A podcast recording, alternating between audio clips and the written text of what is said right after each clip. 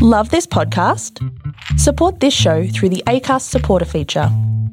It's up to you how much you give, and there's no regular commitment. Just hit the link in the show description to support now. This is Paige, the co-host of Giggly Squad, and I want to tell you about a company that I've been loving, Olive and June. Olive and June gives you everything that you need for a salon quality manicure in one box. And if you break it down, it really comes out to $2 a manicure, which is absolutely insane. It's also so easy to get salon worthy nails at home with Olive and June. The difference between how your nails used to look when you did them yourself and now with the Mani system is a complete game changer. The best thing about Olive and June too is it's a quick dry. Dries in about one minute, lasts for five days, and full coverage in up to one to two coats. Visit oliveandjune.com slash perfectmani20 for 20% off your first system. That's oliveandjune.com slash perfectmani20 for 20% off your first system. The Big Sister Hotline is recorded on the stolen lands of the Wurundjeri people of the Kulin Nation. Sovereignty of these lands has never been ceded. I pay my respects to elders past and present. The hotline is proud to be an ongoing supporter of Djirra, an Aboriginal controlled community organisation where culture is shared and celebrated, and where practical support is available to all Aboriginal women who are currently experiencing family violence or have in the past. This land always was and always will be Aboriginal, and Black Lives Matter. Big Sister Hotline, how can we help?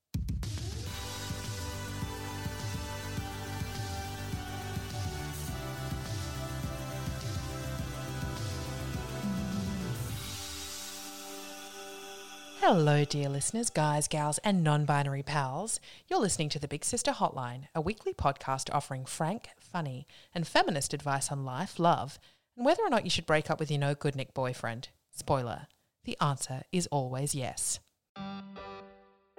If you follow me on Instagram, you'll know that in addition to being a hardline feminist and tough love big sister from another mister, I adore makeup. I also adore skincare and experimenting with different looks. In fact, some of the questions I receive most as an erstwhile big sister are about my skincare routine. If this sounds like you too, you're going to love Adore Beauty's Beauty IQ Uncensored podcast. Every week, Adore Beauty's Joanna and Hannah get real about the unairbrushed aspects of beauty, from what retinol actually does to what to do about foot fungus and how you manage your bum hair. Funny, educational, Beauty IQ Uncensored is everything I love in a podcast, and I know you will too. So if you have a burning desire to find out what's, well, burning in your underpants, check it out. You can find it wherever you get your podcasts. But on to this week's show. We've all had that experience of discovering a woman so energizing, so ferocious, and so fucking life affirming that it feels in the moment like we've discovered a completely new colour we'd previously never known existed. A woman who we'd follow into battle. That's precisely how I felt when I first encountered this week's guest. She's a writer, poet, speaker, and BBC radio presenter from London who's partnered with numerous institutes and corporations to produce challenging feminist art and campaigns. She's a Muslim woman of colour who speaks out unapologetically about navigating womanhood in a patriarchal world, and her work centres around female storytelling and giving voice to the people history has for so long ignored. She is Salma El-Wardany. Hello. I love that bit that you said about you would follow me into battle because it's my whole mission on this life is to produce an army of women so vast that we storm the institutions that have so long held us captive. Uh, and all I ever want to do is march. So let's go. Well, when you just let me know when you're storming the citadel, because I I will be there with an axe, with a bow, and hopefully with a whole bunch of dudes' heads on spikes. I am delighted at that image. I just want to give some background to because uh, most of the podcast listeners are Australian, so they're probably encountering you for the first time, which is wonderful because the more, as you said, the more women we can amass into an army, and that army has to be international, of course, uh, then the better. And the first time I, I saw you was when I was in London last year, and I I just arrived the day before, and so I was kind of jet lagged in my hotel, and I turned on morning television, and Jeremy Kyle was on, and and for Jeremy Australian Vine. Jeremy Vine, sorry. Yeah. So for Australian listeners, Jeremy Vine's morning show is kind of like it's like one of those sort of paint by numbers um, morning shows that you find everywhere, all over the world, where you've got a host and then they invite a panel of guests and you discuss issues of the day. And so I was watching, and uh, the a topic of uh, you know to do with sexism or something or other came up, and one of the women on the panel, not you, this other woman, who I don't want to shame too much, but who we've all met a woman like this. She is the woman who has never experienced sexism in her life. She loves being catcalled. Uh, she finds it really flattering. She finds it complimentary, etc., etc. I mean, she is the patriarchy's official woman. And you were sitting next to her, and I could see, I was yelling at the TV, and I could see that you were getting more and more uh, furious of steam coming out of your ears. But of course, when you're on television, you have to keep it together. And you, as well, being a Muslim woman of color, has to be extra specially conscious about how you lose your temper on national television. And you just sort of single handedly kind of destroyed her entire argument in a very eloquent way. And in a way, I thought that was incredibly powerful on morning television because you brought real life scenarios into it to do with the actual violence that women experience that you have experienced yourself. And I was just like, fuck, man, I've got to meet this woman. She is my new like battle leader, obviously.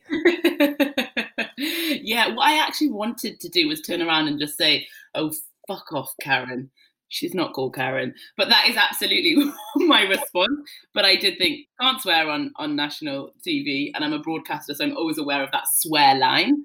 Um, and it was when she turned around, and I did lose it a bit. It's the only time I've genuinely really kind of lost it on TV because I came off and I was trembling. I was physically trembling. I was so in my emotions about it because it was the moment she turned around to me and she said, It's your choice whether you're oppressed as a woman. And I just saw red and I just thought, I've mm. never chosen the violence that has happened to me as a woman. I've never chosen. Like, tell me which woman walks up to anyone and thinks, I would like to be in an abusive relationship for X amount of years because that will do wonderful things for me. The idea that we could choose and opt in and out of the oppression that women face just sent me over the edge. Um, but you know, you're right. It, it, she is absolutely the patriarchy spokeswoman spokesperson. Mm. One of the most powerful things that you said was, was it my choice to be in an abusive relationship and was it my choice to be raped? And I thought, fuck, man, to, to come on morning television and state the reality in that way. And if the majority of audience members of that program would be women, it means that you're speaking to an audience of women who've experienced that as well. And to have you there advocating for them must have been hugely powerful. Yeah, because we don't say those things, do we? When we when we talk about abuse and rape, we talk about it in dark corners between women in private.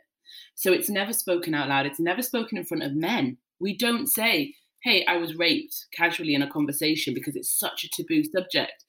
And that's always infuriated me. And I had honest to God, I went on that show and it was the first time I publicly spoke about being raped in that way because I'd never spoken about it before and I I had no intention of doing it. But I just thought how dare you turn around and say that something like someone raping me was my fucking choice? Like how dare you? The statistics are 1 in 4 women globally right? And that's going to be higher because of unreported cases. Okay. Like, how dare you suggest that all these women who have had male violence and men come and steal things from them in that way that they opted into that? And I just thought, this cannot stand. Like, I'm just going to say this out loud because I hate the notion that other women could have been watching and could have been going, maybe I could have done something to avoid it. We already have that thought process. We already battle with that every single day of our lives. I refuse to solidify that or consolidate that thought process in any way. And if that means putting myself on the line, I'll do it every single time. Mm. Did you receive any feedback from women after that moment? Yeah, so they clipped up that that exact piece as well. Um, after they asked me to be fair and i said yes absolutely this is a conversation that needs to be had. And they clipped it up and it, it got about 95000 views and i got trolled by about half of them. There were still people who could turn around and say i was talking rubbish that uh, you know this other woman had excellent points that you know oppression was a choice which just blew my head off. But then the other half were women who said Thank you so much for saying that. I can never say that out loud. I'm not in a position to even acknowledge that publicly. Thank you, or even with my circle of friends, thank you for just saying it because it made me feel like I wasn't alone. And I thought if one woman feels like that, then my work here is done. But to have, you know, half of 95,000 um, people come to me and say, I'm so glad you said that, that, that, that was, I was like, cool, and the work is done here. Mm. This is one of the uh, major harms that is done by patriarchal's uh, sorry patriarchy's official women. And that is that they i mean we can we can say as much as we like well they are responding to patriarchy and navigating patriarchy in a way that minimizes harm to themselves. But I, I think that's true for most women who try to play that role. But for a woman who has a lot of privilege she's obviously got a platform she's she's a broadcaster in some sense um, I think at that point is that's the point where we say, well, no, I'm not going to give you a pass, and I'm I'm going to expect better of you and better from you, because I think one of the great harms that they do is they do provide that excuse to men who want to prop up patriarchy and men who hate women and men who want to do whatever they they want to do to women. They can turn around and point at Karen, as you say, and say, well, she made some great points and if I think that she made some great points and if I want to listen to her, then how can I possibly hate women? Exactly. And in doing so, she then gives permission to all these men to continue exactly the way that they are without ever having to hold them to account. And the truth is, late at night, Karen knows deep down that she has been oppressed by men. She fucking knows it. It's a truth she cannot hide from. But this is how she's now chosen to navigate the world and survive. And I get that. But I'm still going to tell you that you're wrong. I'm never going to tear her down in the same way I would tear down a guy. But I'm going to tell you that what you're doing is wrong and why this thought process is fucked. And I'm going to highlight that. But she knows, like, I think deep down, you absolutely do. Like, I had another friend who said to me, I don't believe women are oppressed. And I just thought, cool. You're doing and you're doing what you need to do and you're on your journey. Fine. I think you're terribly and deeply wrong, but you've got internalized trauma here somewhere. And that's where you're at. Because I've also had friends who who have come up to me in recent years and said, I always thought you were just a bit much and you were always going on about it and you were overreacting. But now that I'm working in corporate and I'm working in an office, I understand every single thing that you said. Or now that I'm in this situation, I absolutely agree with what you said. And I'm like, cool, it took you 10 years to get here. Fine. At least you've got here in the end, and that's where you're at. Like, you're on your journey, right? And sometimes they're never going to get there. And that's the depressing thing. Like, some of those Karens are never going to be there. Um, so it's just our job to do everything that we can to take the people that we can with us, however long it takes. Mm.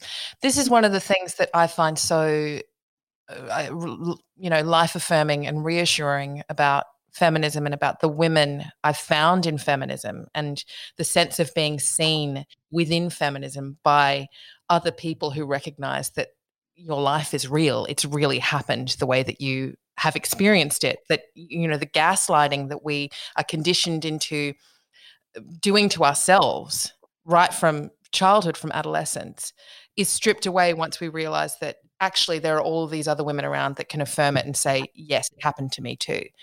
And one of the things I love about feminism is how we say, it doesn't matter how long it takes you to get there. We will, we will, and it doesn't matter if you hate me for what I say. It doesn't matter if you hate me because it makes you feel um, complicit in some way or exposed in some way. It makes you feel insecure that men might point to you and say, "Well, you, she's like that, so so what are you like?"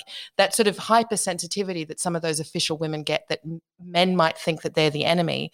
It doesn't matter if you think any of that because we're going to keep fighting for you anyway until the day that you do get it and the day that you do turn around and say, "I'm here. What do you need me to do?" Absolutely. And that's what I always maintain. Even though you can't see it, I'll still fight for your rights. Mm. mm. Absolutely. Mm. And because that's the thing, the, the language of womanhood has been silenced for so long. So you're right, it's so affirming to have other women go, Hey, I'm here and I've I've gone through it as well. And this is this is where I'm at and I've experienced this.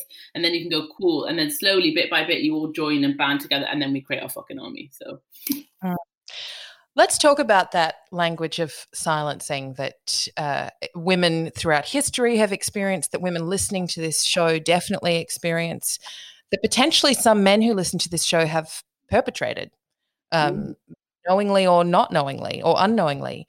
Um, and that certainly you and I have experienced in terms of the work that we do. You recently posted something on Instagram, um, a very powerful piece about hating men and people saying, well, why do you hate men? And a lot of feminists, well, a lot of women and feminists even, respond to that question by insisting, no, I don't hate men. Of course, I think that most men are wonderful, etc., because that's what we've been taught to do, partly as a survival mechanism and partly because even the fiercest of feminists amongst us still has that deep conditioning in her to make sure that men like her or that men don't consider her a hostile enemy in any in any way. But the piece that you wrote said, "These are all the reasons why I hate men. This, is what men has done to me. These are the things that I've suffered because of men. These are the things that my, my the women in my line have suffered because of men, and this is why I hate them." So you posted that, incredibly powerful, had a huge response, and then Instagram took it down twice. Tell me about that. Yeah, it's been removed because apparently it condone it's hate speech. And it doesn't fit in with their community guidelines. And so they removed it once and i thought this is just outrageous. This cannot this cannot be standing. How can you be removing this? Posted it again and it got removed last night. Um, it gets it stays up for about 24 hours and then they removed it yesterday. And honestly i i'm ready to march again. And you're this is exactly it. It's the question feminists get all the time. If you're fighting for female liberation, you get asked it. And it's that really classic thing that we do when you're fighting for one group of people, everyone assumes that you hate everyone else. It's why everyone says, oh, well, all lives matter when people start talking about black lives, or, you know, it's where, where why do you hate men? Okay, here's the thing. And I sit and I think about women and I think about our oppression and I think about everything we've suffered. I think about the things my five girlfriends around me have suffered. And I think, well, the question shouldn't be why do you hate men? The question should be how can you stop hating men? Because, of course, it's natural for you to hate men if that is what has happened to you. Like, why don't men come up to me and go, oh my God, what can we do so that you don't hate us? Because you are so within your rights to hate us after mm. everything we have done to you and all the women around you. That's never the question, right? And so I wanted to just talk about it. And and the thing that I posted on Instagram was part of a series, my Dear Men series, and it is addressing men and it's talking to men because I think they're the people we need to be having conversations with. Because yes, you and I, Clementine, we can sit here and talk about how shit men are, but we're already at the destination. We're already there. We get it. We understand. When I say to you, I hate men, Clementine, you know exactly why I hate men. That's not a fucking puzzling question to you. But men don't. So I'm like, cool, let me address you. Let me talk to you. And the fact that Instagram have taken it down twice and called it hate speech, I literally said in that post, I hate men because I come from a line of raped women. It is in our family. It's handed down like a fucking generational piece of jewelry from my grandmother to my mother to me. I said that on Instagram and they said, This is hate speech. And it's just another example of these huge platforms and how the system is wired against us. Every which way we turn, it's wired against us. And when we talk about silencing women, generally women think, oh, I haven't been silenced because they think, oh, I haven't gone up against, you know, a media platform that have shut me down, or I haven't been in a position of authority in like government and then been shut down for it. I will say this and I maintain this we are all more silenced than we ever imagine. And we never really tap into how silenced we are because it's fucking overwhelming to actually think about how much we shut up and put up. You're silenced in your relationship. As women, because of our conditioning, the man opposite you, and I'm talking about heteronormative relationships, well, the man opposite you says something and you're like, oh, but I don't want to upset him. Where does that come from? Because he doesn't give a fucking shit about saying whatever he wants to you. And I'm talking about the good guys. I'm talking about the ones who are lovely and great and wonderful. Yes, we know. But you are still silenced because you're programmed to put their needs, wants, and desires before yours. You're silenced in the bedroom when you kind of want to do something kinky, but you think, actually, you might think I'm a bit of a whore, so I'm not going to do that even though he's a good guy and he's going to make you a cup of tea and a sandwich afterwards. You are more silenced than you can ever imagine. And this is just another glaring example of just how much women have to shut up and not highlight their oppression. And once we do, once we start saying rape and we start bringing it out of the shadows and into the light, they're like, no, no, no, no, no, no, this is not going to stand. Currently in Cairo, there's this huge Me Too reckoning happening. And it all started because an Instagram account um, called the Sexual Assault Police started documenting the cases of this guy who'd raped over 100 women and girls. Instagram are actively removing posts or actively banning some of their posts right now. Tell me we are not silenced. Mm. And the silence that you, the silencing that you talk about that we participate in ourselves because we've been so conditioned into it is not just about what we don't say. It's about how many, how much of our words we give over to ensuring that men listening to us never have to feel complicit in any way. How many times have you heard women preface talking about their shitty fucking loser partners, partners, quote unquote partners. I just had a big rant on Instagram today about how we need to stop saying partners because most men don't deserve the title. Wow. Um, yes. You know, they just, we do all the work and then they just get naming rights. Um, but everything has to be prefaced with, oh, he's a great guy. He's a wonderful guy. Most, most men are wonderful. So in the end, you're devoting 30% of your conversation, 30% of the already lesser allotted time that you have to speak. You're devoting that to ensuring that every single man listening to you gets to pat himself on the back just because he turned up and didn't tune you out. But he will let you know if he's uncomfortable with what you've said. Absolutely. Oh my God, this happened to me last night. My friend picked me up from work. We had a chat, we were talking, and I said, Yeah, but obviously, you know, men are shit, and you know how I feel about men. Uh, and he's like, Apart from like me, your co host, and, and these people. So that's three out three out of a million. And I was like, why, why does that even need to be highlighted? If you know you're not part of the men are shit, men are trash, if you know you don't fall into that category, just shut up because it doesn't apply to you. I mm. don't see things and then go, excuse me, excuse me, but that's not me because it just doesn't apply to me. So I ignore it. I know I'm not that person. When they talk about murderers, I'm not like, but I'm not a murderer. I'm not. That's not me because it's obvious because it's a given, because it's we all know. So why do you feel the need to keep dragging it back to the fact that you're a good guy? And you're not that good anyway. No, exactly. And I love that you point that out. I love that you say, I'm not talking about the quote unquote bad guys. I'm talking about you. I'm talking about your bros. I'm talking about your your good friends. I'm talking about your brothers. I'm talking about your sons. Because let's face it, you know, people want to divert male violence towards this myth of like the male monster that peels out of the walls and attacks us you know when we've just accidentally walked into a bad weather pattern um you know because of course it's our fault. But it's it's that's not what makes up male violence. It's so banal. Male violence is so banal. And the thing that i always come back to is not just so the question should never be why do you hate men? Or even though it's so persistently and boringly repeated at us over and over and over, never with any kind of acknowledgement, as you said, of the reasons why women might hate men. But also, why does no one ever ask, how is it that men can hate women so much? How can they hate women so much? And then say, knowing how much men hate women, how is it that we keep, keep turning up and putting in the work to try and make those men better, even when they throw it back in our face. And I just wanted to read this great quote from Andrea Dworkin, who wrote, I don't believe rape is inevitable or natural. If I did, I would have no reason to be here. If I did, my political practice would be different than it is. Have you ever wondered why women are not just in armed combat against you? It's not because there's a shortage of kitchen knives in this country. It's because we believe in your humanity against all the evidence. Oh, how beautiful is that? And how on the money is that? Because when you think about it, we could tear it all down. The things that we could do to men for the, the crimes against us, we could.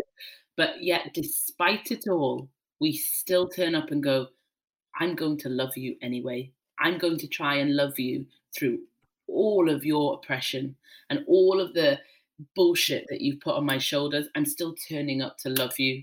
And I love that point that you said about men can hate women and they are never asked the question, why do you hate women?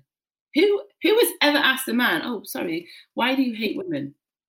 No one, because it's a given and you're allowed to. But we're not allowed to hate men because we should love them and just fall at their feet, right? Mm. That's what was so powerful. I mean, amongst all of the powerful things she does, but so powerful about Alexandra uh, Ocasio Cortez's response to Yoho, you know, to say, to stand there in Congress and say, thank you. Thank you for showing the world that men who have wives and daughters hate women too and can abuse women too. And and also one one of the things that really moved me, I'm not sure what your relationship with your father is like, but I'm often accused of having daddy issues, of course, because I'm a big old scary man hating feminist. So I must have had a dad that just abused the shit out of me. And you know what? A lot of women fucking hate men because of that too. Um, my dad, for all of the you know political problems we might have with each other, he raised daughters like AOCs to not put up with abuse from men. Uh, well, well, let me rephrase that because, of course, it's not a question of putting up with it, but to at least believe that it wasn't what we deserved or it wasn't what we what we could expect. And so when she stood in in that room and said, "I am a daughter too. I'm somebody's daughter too, and my parents raised me not to tolerate abuse from men." I thought that's that's a really fucking powerful thing for women to see as well. And there's a really distressing tweet that has gone around since then from someone who said that watching that made them realize that their parents did raise her to expect abuse from men and to put up with it. And I think that that's been a real moment for women as well to reflect on what it is they were taught that they could expect in terms of care for them and in terms of what they needed to provide to men. We're having, you know, we're lancing the boil right now. And that's why so many men are so fucking afraid of it because we're seeing what they, we're seeing what's in their hearts yeah, the power structure is trembling and they can feel it. And this goes back to the fact that we're not talking about the monsters. We're not talking about, you know, these men who grab women in the street who every other guy would say is a terrible human. We are talking about you. We're talking about your fathers, your brothers, your uncles, the mates that you know. I've got I've got wonderful guy mates. They're brilliant. They still don't go to therapy. They still make their girlfriends do all of the emotional labor. I know an, a brilliant man who I've got so much respect for. He's an incredible talent. Still won't go down on women. Still thinks that's something that's wrong and dirty, and he won't do that. And I'm like, no, I'm sorry. I'm, I'm talking about you because all of these tiny, tiny little ways they break our back. They add up to this insurmountable weight on top of us, and it continuously holds us down. And I said this when I wrote about it. I said, you don't have to have a hand around our throat to hold us down. You're doing it anyway in all of these tiny acts, which is exactly what AOC was saying as well. Look, you guys are doing it in these tiny little things. Is Yoho going out and, I don't know, beating up women in the street? Probably not, that we know of. But he does turn around to a woman in the street and call her a fucking bitch. And you know what? Men who do go home and beat their wives watch him as he says it and think, yeah, you tell her. Exactly. Shall we get to the questions? God, let's just burn the whole thing down and then let's do it. Yeah. okay. I mean, obviously, I could speak to you for the next five million years about this, but we will come back to some of these topics in these questions. Uh, so let's do it. Please note my disclaimer in very big flashing lights that neither I nor Salma are doctors, counselors, or professionally trained sex therapists. We're just two women who've got a little thing called life experience and who are absolutely done with men's fucking shit. We're just two pissed off women.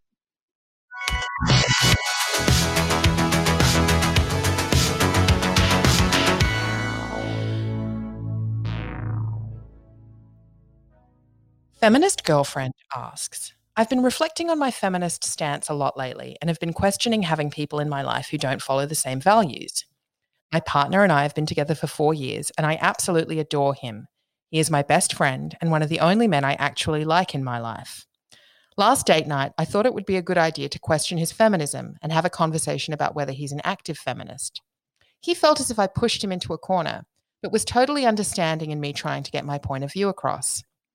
My question is what can I do to keep encouraging my male partner to get educated in feminism when sometimes it feels as if I'm pushing it down his throat? Salma. There's never been a man who has worried about pushing his cock too far down your throat. So I don't know why you're worried about pushing anything down his throat, if I'm honest. I mean, I couldn't say it better myself.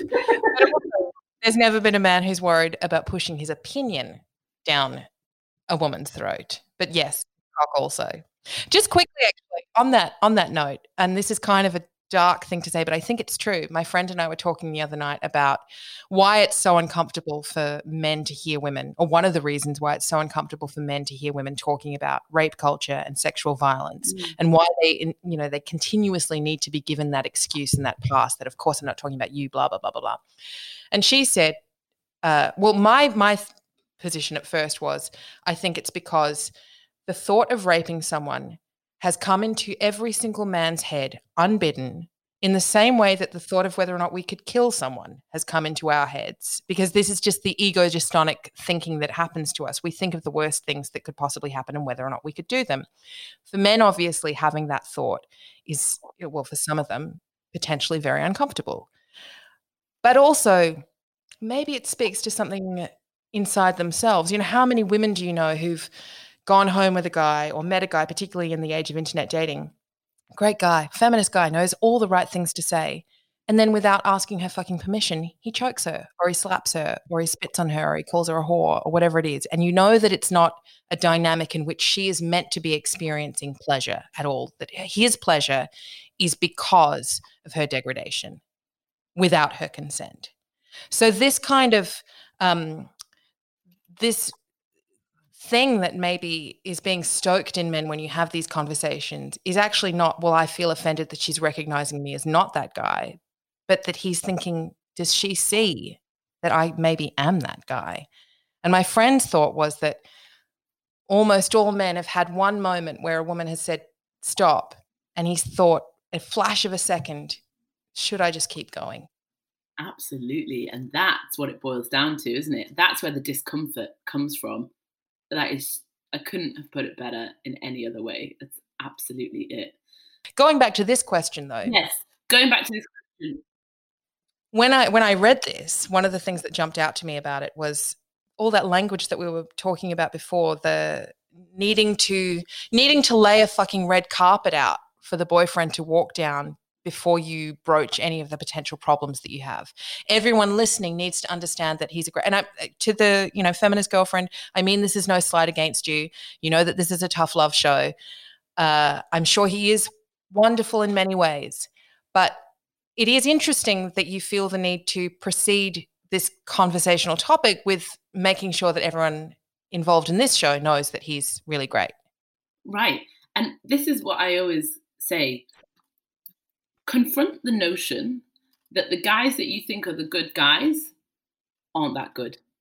In fact, confront the notion that all those people that you think are the feminists and that are great and they, you know, they ain't shit.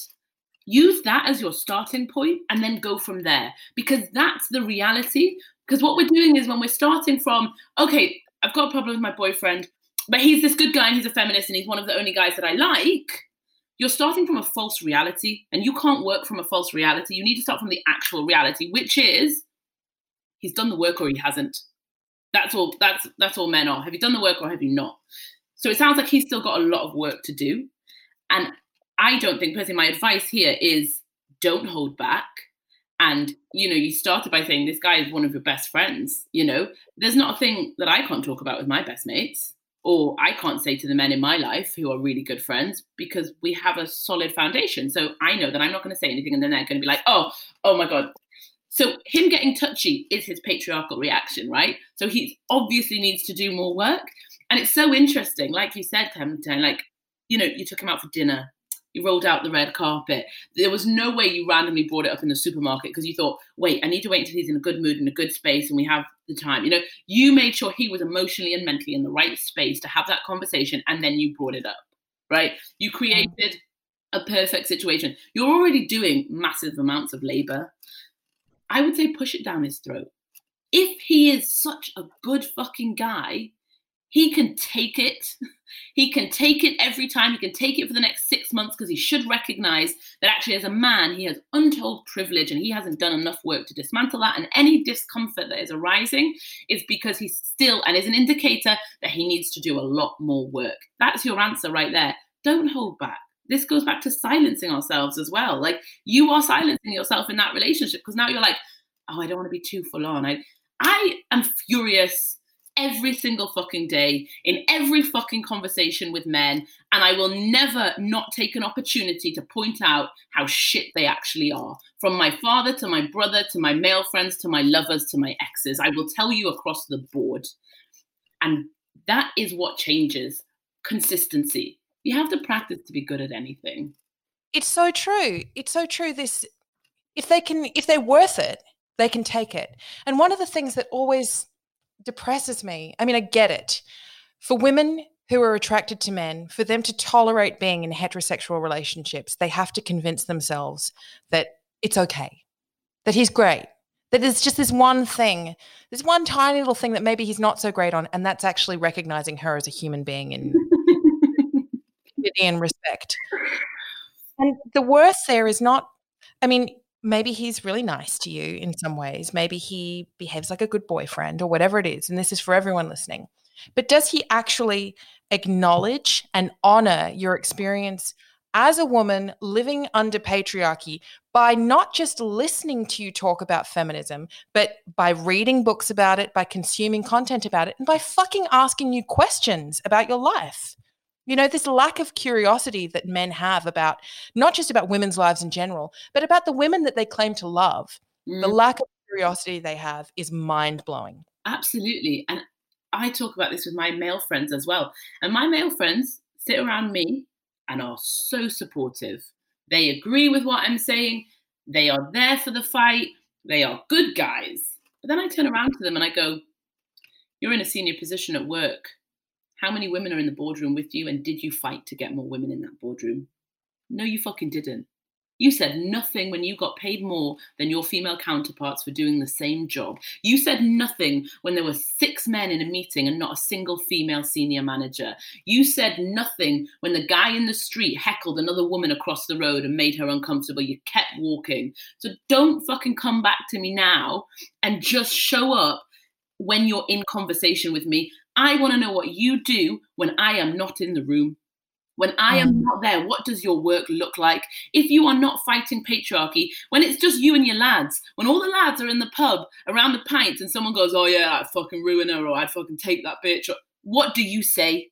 What do you do to call out those boys and go, Actually, lads, that's not appropriate and we shouldn't be talking to women like that. Why don't we have a conversation about why you think it's okay to say that and where that comes from?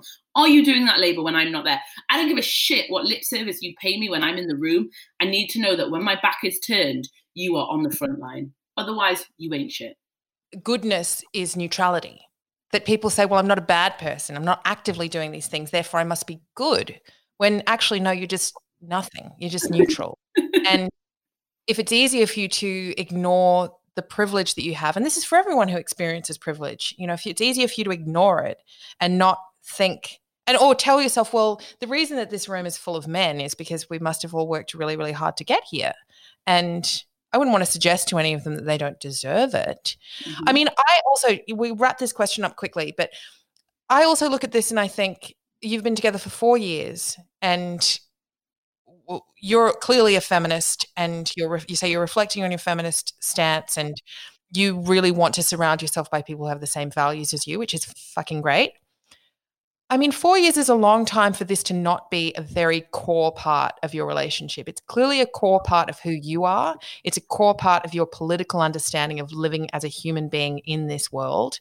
And yet it doesn't seem to be a central tenet of the relationship that you have with this man. And maybe that is because, as, as Salma, as you've said, we do silence ourselves and we don't want to, you know, quote unquote, push things down people's throat. And we're worried that if we're too bolshy, that men in a patriarchy will be like, oh, I don't like it. it's not nice. I don't like it. Mm. But this is so this is the advice I think that you and I are both giving this little sister. And that is that you can love this man You can want to be with this man. You can even think that many aspects of this man are wonderful.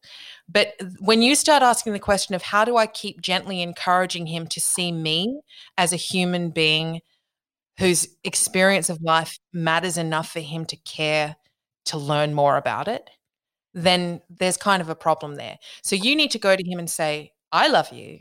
I think you're wonderful. I hate almost all men, but you're one of the ones that I don't hate. But for for this relationship really to work, you need to express more of a commitment to the status of me in this world and the status of women in this world than you currently are. Because at the moment it feels like it's annoying to you. And what you're saying then is that my my political framework is inconvenient to you. I mean, how does that work in a life that you choose to live with someone? And if you do end up having children together, I can tell you 100% that that will get worse.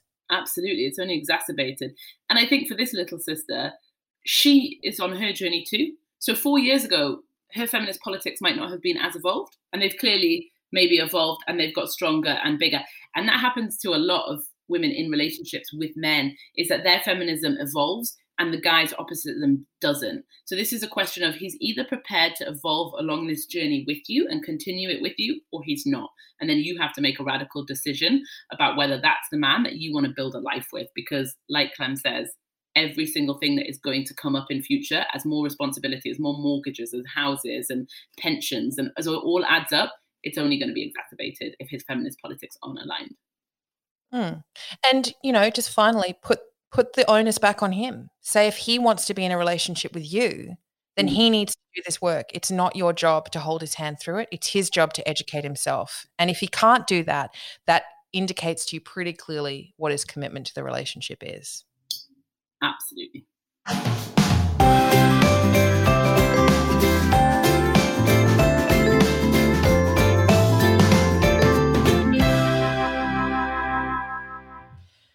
Anxiously Attached wants to know Do you think you can immediately be friends with an ex? I've just mutually broken up with my boyfriend. We've lived together for two years, which is pretty much the entirety of our relationship. We're 26 and 28, and he's still very much a boy's boy. I've spent a long time attempting to educate him on mental health, feminism, white privilege, etc. Not sure I ever really got anywhere, and he never made any attempt to learn on his own. It's ultimately got to the point where I have enough self respect to not share my life with someone who doesn't share my values, can't support me, and who gaslights me. He wants the cool girl, quote unquote cool girl, and our, in brackets, his communication was poor. He's not a bad person. I think we're both just in a place where we need to work out our own mental health issues and grow into our own people. In a month, I'm going to live alone. I'm learning to love myself and massively leaning into my feminist fire, and I'm excited for myself. But there's still a lot of love there between us, and I think we've reassured ourselves about the breakup with, well, neither of us is dying. We'll still be friends. We'll still be there for each other. But I've been reading about how the chemicals in your brain work when you break up. The idea being that by still seeing or speaking to this person, I'm feeding the attachment and not allowing myself to properly move on. So I guess my question is Is it healthy to keep this person in my life? I sort of see it as weaning ourselves off of each other rather than going cold turkey and as a redefining of our relationship. And I would love to hear your thoughts. Salma, what are your thoughts? You said he's not a bad guy, but he doesn't sound like a good guy. he doesn't sound particularly, particularly great. And my question is why do you want him in your life as a friend? You've absolutely grown apart. This is a man who's gaslit you. Why do you want him in your life? And is it just a reassurance and a safety blanket because you're familiar with him for the last two years? This sounds like familiarity. And you said as well about not going cold turkey. Fucking love a bit of cold turkey. I think there's a lot of value in cold turkey. I think there's a lot to be learned and gained from cold turkey. I don't think you can be friends with your ex straight away. I don't think it's healthy. I think you do need space and time just to also gather yourself and detangle yourself from a man. And because regardless of how much we wanted to or not, we do become tangled up in the men opposite us, consciously and subconsciously. You need time to pull away and time to figure out who you are without his opinions. And his opinions being ones that have gaslit you and that aren't very, that are a bit laddie, boys, boys, not very progressive so I don't really think you need those opinions in your life. I say go cold turkey and talk to him in a year's time for coffee and see how you feel about that man. And my guess is in about a year, two years, three years. He is not going to be in your life and he's going to be somebody you used to know. I could not agree with you more. I feel like this is the kind of relationship that, um, with uh, definitely little sister listening, I do not want this to come across as condescending, but you know, I'm 13 years older than you, and I feel like this is the kind of relationship that feels it's very important for you to maintain that friendship when you've just come out of it when you're in your 20s because you haven't yet I guess been disappointed by so many men or uh, been able to kind of like unlearn all of that learning that we've been that has been filtered to us through our whole lives that in your 30s you look at back at relationships like like that and you're like why the fuck did I want to keep that person around me so this is the thing that another thing that I think we need to be aware of patriarchy doing to us, and that is needing to maintain a man's good approval of us and a man's good opinion of us. So you've broken up, and I mean, let's just leave aside the fact that there are feelings there, and at Salma, as you said, you need to disentangle yourself from that. There's also that sense of, I think, when you break up with someone who has gaslit you and who has made you feel like you need to earn their good opinion all the time that it's very difficult for you to, to come to the realization that actually once you've broken up their good opinion means fuck all anymore and you don't need it to thrive and live a fulsome happy life. I'm curious as well as to what is driving the desire to be friends aside from familiarity and because i think that there is some of that to do with it but i also think that it's you mentioned that he really wants to have a cool girl. So it almost feels like it's proving to him that you're cool enough to to kind of like handle the breakup. You're cool enough to not be, you know, dramatic or what what all of these words that men use to talk about women. Oh, she, I, she just had so much drama. You know, mm-hmm. there was so mm-hmm. much. No one more fucking dramatic than men. Let's be honest.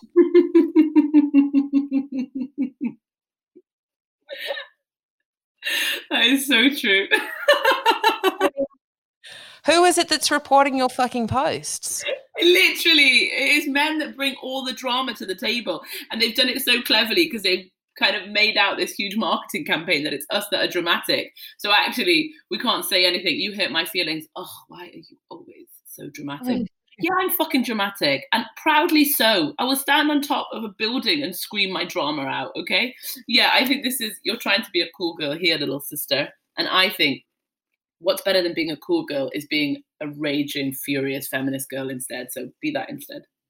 Yeah, lean into your friendships with women. And, you, you know, she says that she's leaning into her feminist fire. You'll probably find that at some point, I mean, once those, once the chemical, uh, even if you, so if you take an enforced break, again, Salma, as you said, it's necessary to disentangle, even in the most loving relationships where there is absolute 100% mutual respect. If you break up, you need to have some time apart from each other because it just becomes a little bit too confused. And probably the intimacy starts building up again, and then you feel resentful. And then what happens if, you know, he may hook up with another person and you'll feel betrayed in some sense, but you have to be the cool girl. So you can't say anything about it because you're broken up now. And you'll just end up hurting yourself. So there has to be a little bit of a break. Once you've kind of got that chemical rush out of your system, not only will you realize that living by yourself and leaning into that feminist fire will give you all the answers that you need, but you'll actually look back at him and you'll be like, why do I, why am I even trying with this person? Like, why would you want to spend any time with someone who is proudly described as a boy's boy. Mm. what does a boy's boy mean? It means fundamentally that he prefers that I think when we talk about girls, girls, there is something different that functions under patriarchy. Girls support each other under an oppressive system. Men have solidarity with each other in an oppressive system that gives them power. And those two power dynamics are very different. Absolutely. I'd say get rid of him. You don't want him in your life. Well, that was a quick, quick answer then. I think just get rid of him. Closed case.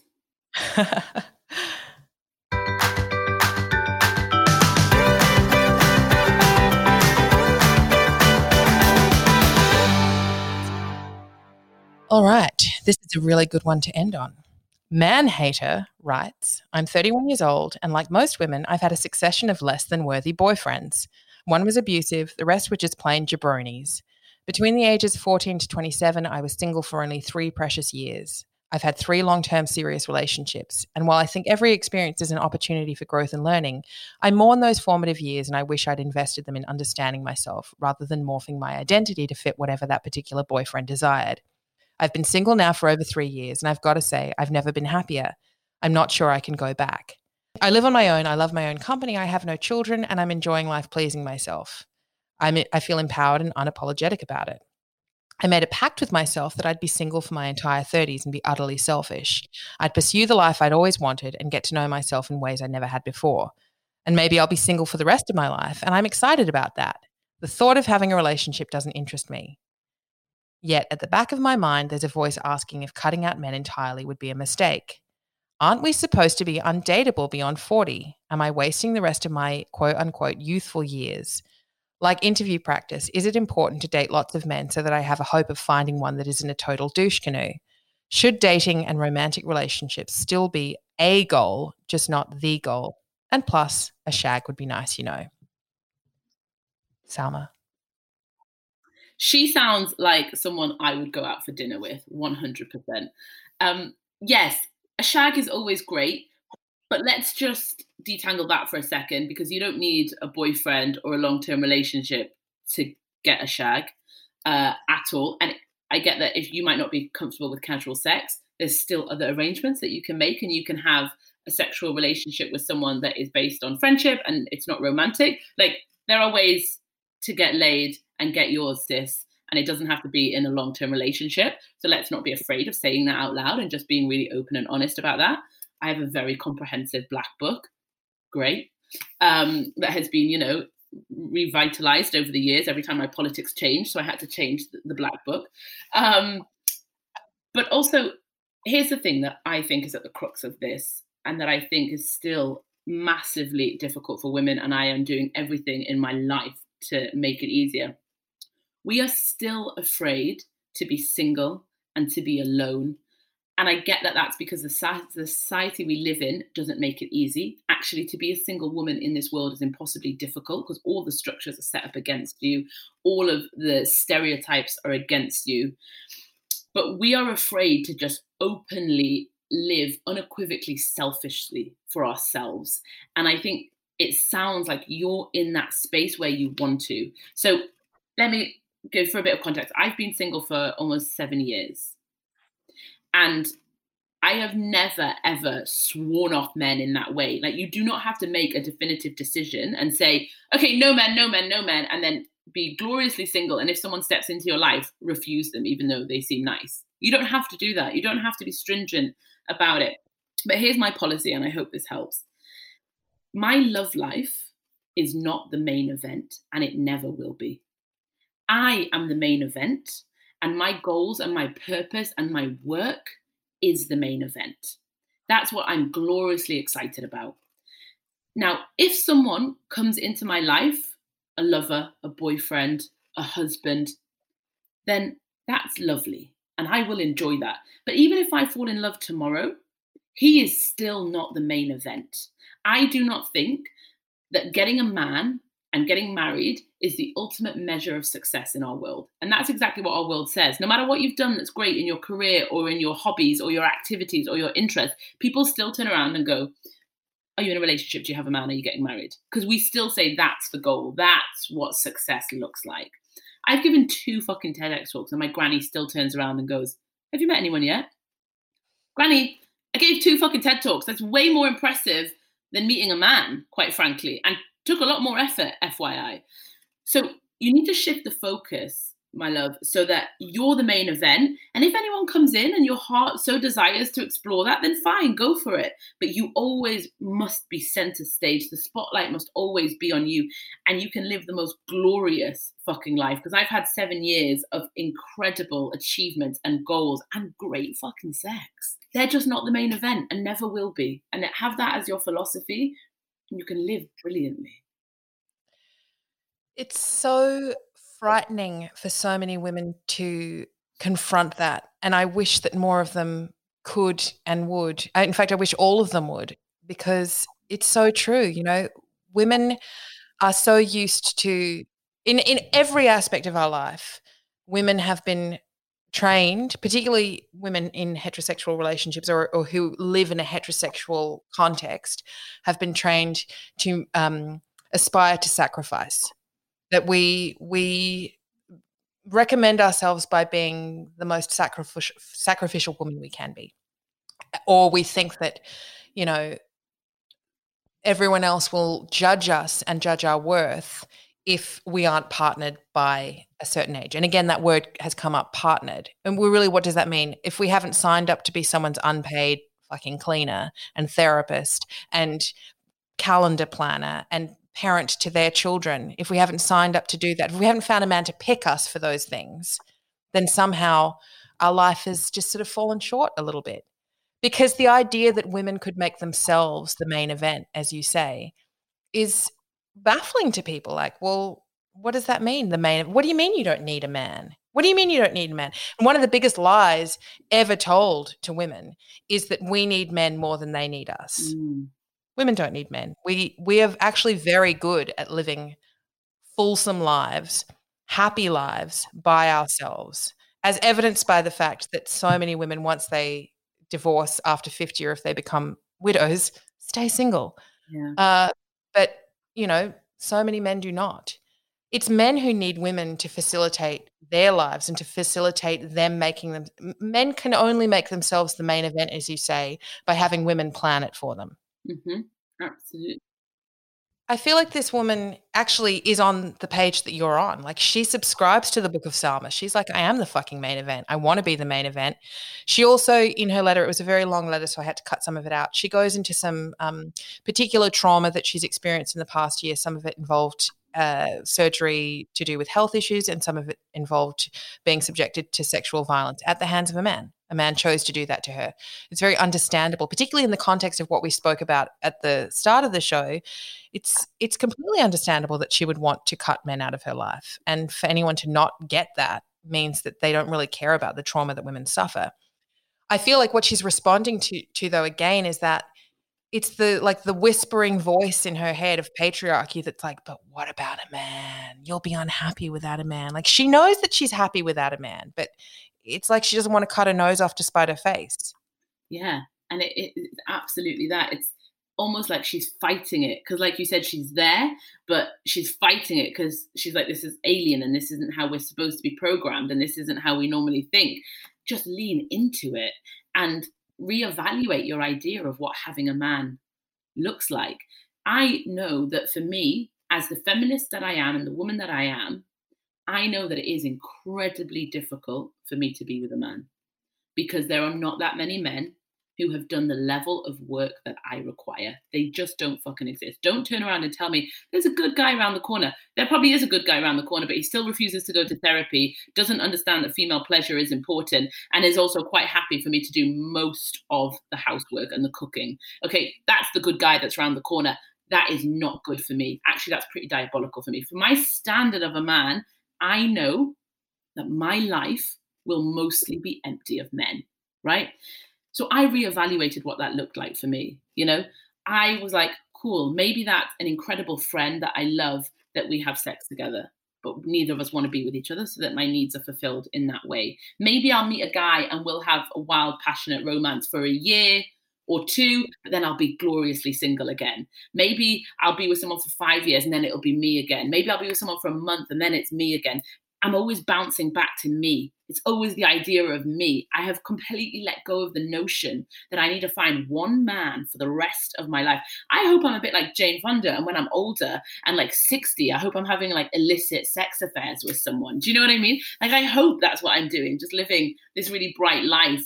And even at an older age, just meeting new men that I go on rendezvous with. Like, reevaluate what that looks like and just lean into it because it sounds like you're there and it sounds like you're living a beautiful time away from all these bullshit men.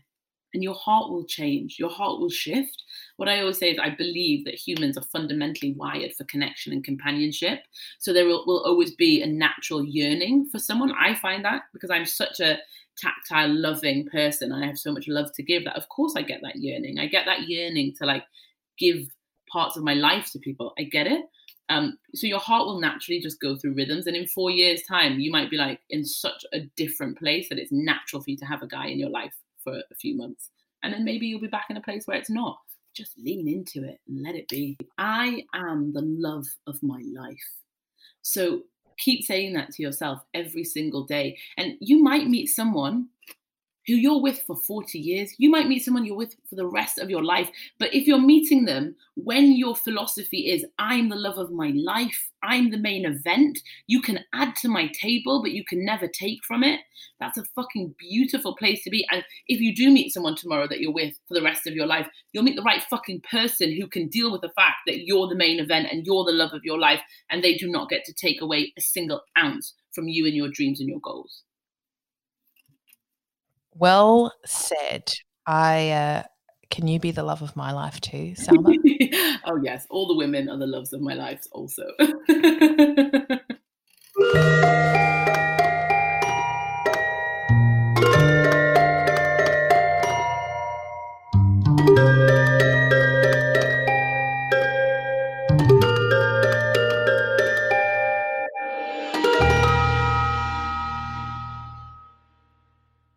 You've been listening to the Big Sister Hotline, a weekly advice podcast that delivers no nonsense words with love from the kind of people you know have your back your big sisters. You can find us on Apple Podcasts, Spotify, Podchaser, Google Podcasts, and everywhere else you look for great content. And you can also listen to all the back episodes. Please, if you like it, then consider rating and reviewing it because it's really nice to have feedback. If you enjoy the hotline, you can support the ongoing making of it at my Patreon, which is www.patreon.com forward slash Clementine Ford where pledges of more than $10 per month receive access to a bonus monthly episode of the hotline, only available for download to subscribers. If you have a question you'd like answered, you can submit it to bigsisterhotline at gmail.com. And don't worry, all submissions are treated as totally anonymous. We're big sisters and we've got your back. And while you're in the market for good podcasts, remember you can download Adore Beauty's Beauty IQ Uncensored podcast. It's weekly, it's funny, and it'll tell you everything you didn't know you needed to know about the beauty stuff they don't tell you in the magazines. Mainly because hosts Joanna and Hannah are as real as shit and understand that other women are too. Download it where you get your podcasts. We've had such a beautiful evolution of questions this week. You know, we've had a, a woman sort of at the start of her romantic choices with men to one who's looking at how her life will look out on the other side of that choice and then finally to this woman that's chosen to make herself the main event as you say. Um, there is a lot in there for women hopefully listening to see that you know you don't have to you definitely don't have to stay with someone who is making you work for their good approval. You don't have to stay with someone who is making you educate them on the basics of your own humanity and you can be enough for you Salma El-Wardany, you are definitely enough for me. You're a poet, a feminist, a mother of dragons, an otherworldly goddess. You are about to release your first book. Tell me quickly about that. It is a story about three young Muslim women all trying to navigate their identities in a world that doesn't want them to be brown or Muslim. But it is also just about their loves, their stories, their lives. And at the very heart of it, it is a love story, but it is a love story between women and how important it is to have women in our lives. And actually, when the women aren't in our lives, everything falls apart. Do you have a publication date roughly? No, pending. Pen. Don't stress me out. I need to finish my edits. Oh my god. amazing. Uh, if you have enjoyed listening to Salma El-Wardany today, which I'm confident that all of you have, you can follow her on Instagram at Salma El-Wardany or on Twitter at written by Salma. Please do go and follow her, particularly on Instagram. Her posts are amazing. Her poetry is, I wanted you to read some poems today actually, but we just didn't have time. So please go and read her poems. They are challenging, they're ferocious, they're everything that you want from the woman who is going to lead you into battle. Salma, you're amazing. Babes, thank you. you. Light up my life. Thank you so much. I'm so glad you're in it. Thank you for having me on. It was an absolute pleasure. Remember, there's no topic too thorny and no question too weird for the Big Sister Hotline. We're here for all the questions you don't want to ask your therapist, especially now that it has to be over Zoom. So contact us instead, the Big Sister Hotline. The phone lines are open. Mom deserves the best, and there's no better place to shop for Mother's Day than Whole Foods Market. They're your destination for unbeatable savings, from premium gifts to show-stopping flowers and irresistible desserts. Start by saving 33% with Prime on all body care and candles. Then get a 15-stem bunch of tulips for just $9.99 each with Prime. Round out Mom's menu with festive rosé, irresistible berry chantilly cake, and more special treats. Come celebrate Mother's Day at Whole Foods Market.